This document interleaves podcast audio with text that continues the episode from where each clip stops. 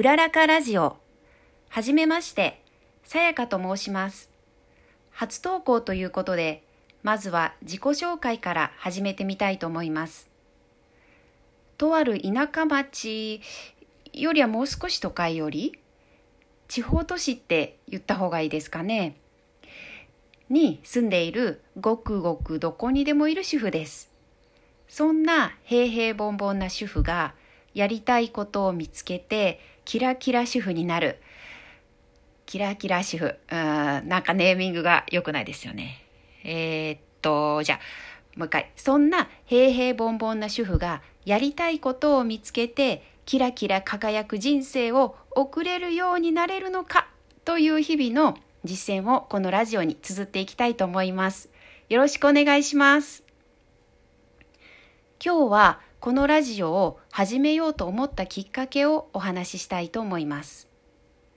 昨夜、このラジオトークでも番組を持たれているミフィーこと安藤美冬さん主催の九州豪雨災害に対する緊急支援イベントと称した安藤美冬さんによるオンラインセッションに参加してきました。私の想像の中では参加者の皆さんは晴れやかな舞台で活躍されている方々がミッフィーさんにビジネスの相談などをされるんだろうから私は陰からこっそり話を聞かせてもらうだけでもミッフィーさんを画面越しで見られるだけでも嬉しいという思いで参加をしました。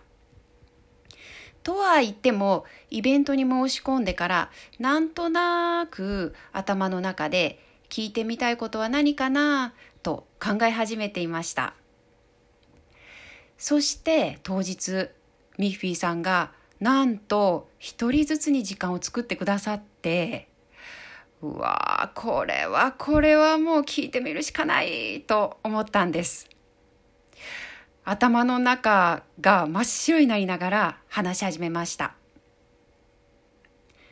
私は会社員の親のもとで育ち私自身も会社からお給料をもらうといういわゆるサラリーマンという働き方しか知りませんでした。ですがここ数年ビジネスをする起業するなど自分からお金を作り出す話をすごくキャッチするようになったんです。すると私の才能って何なんだろうとか私には転職ってあるのかなとか、まあ、お金にならないにしても何か魂の望みがあるのなら知りたいと思うようになりました。とまあもう思いつくままに言葉を並べて話したんですがもう緊張しまくっていましたね。でそしたら頭の中でそう思うようになったきっかけがはーっとこう浮かんできたんですよ。でミッフィーさんに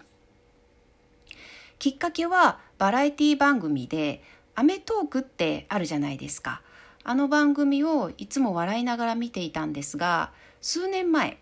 キングコング西野さんを取り上げた回があったんですよ。その時にビビビビビときまして未来を楽しむ西野さんがキラキラしていてもうそれから西野さんが気になって気になってともう興奮しながら話していましたするとミッフィーさんが「さやかさんもう知ってしまったんですよあんなにキラキラ輝く世界があることを西野さんのやっていることがどうこうというよりはさやかさんはあのキラキラした世界へ行きたいんですよ。と言ってくださったんです。そのためには今楽しいことをやることというアドバイスをもらいました。ミッフィーさんは1週間もやったら何か掴んでる。絶対何かを掴むんですよ。楽しいことを優先してやってみてください。と言われました。ならば、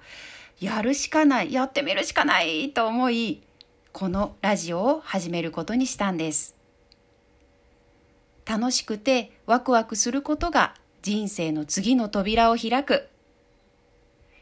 皆さん、最後まで聞いてくださりありがとうございました。それでは、良い一日を。バイバイ。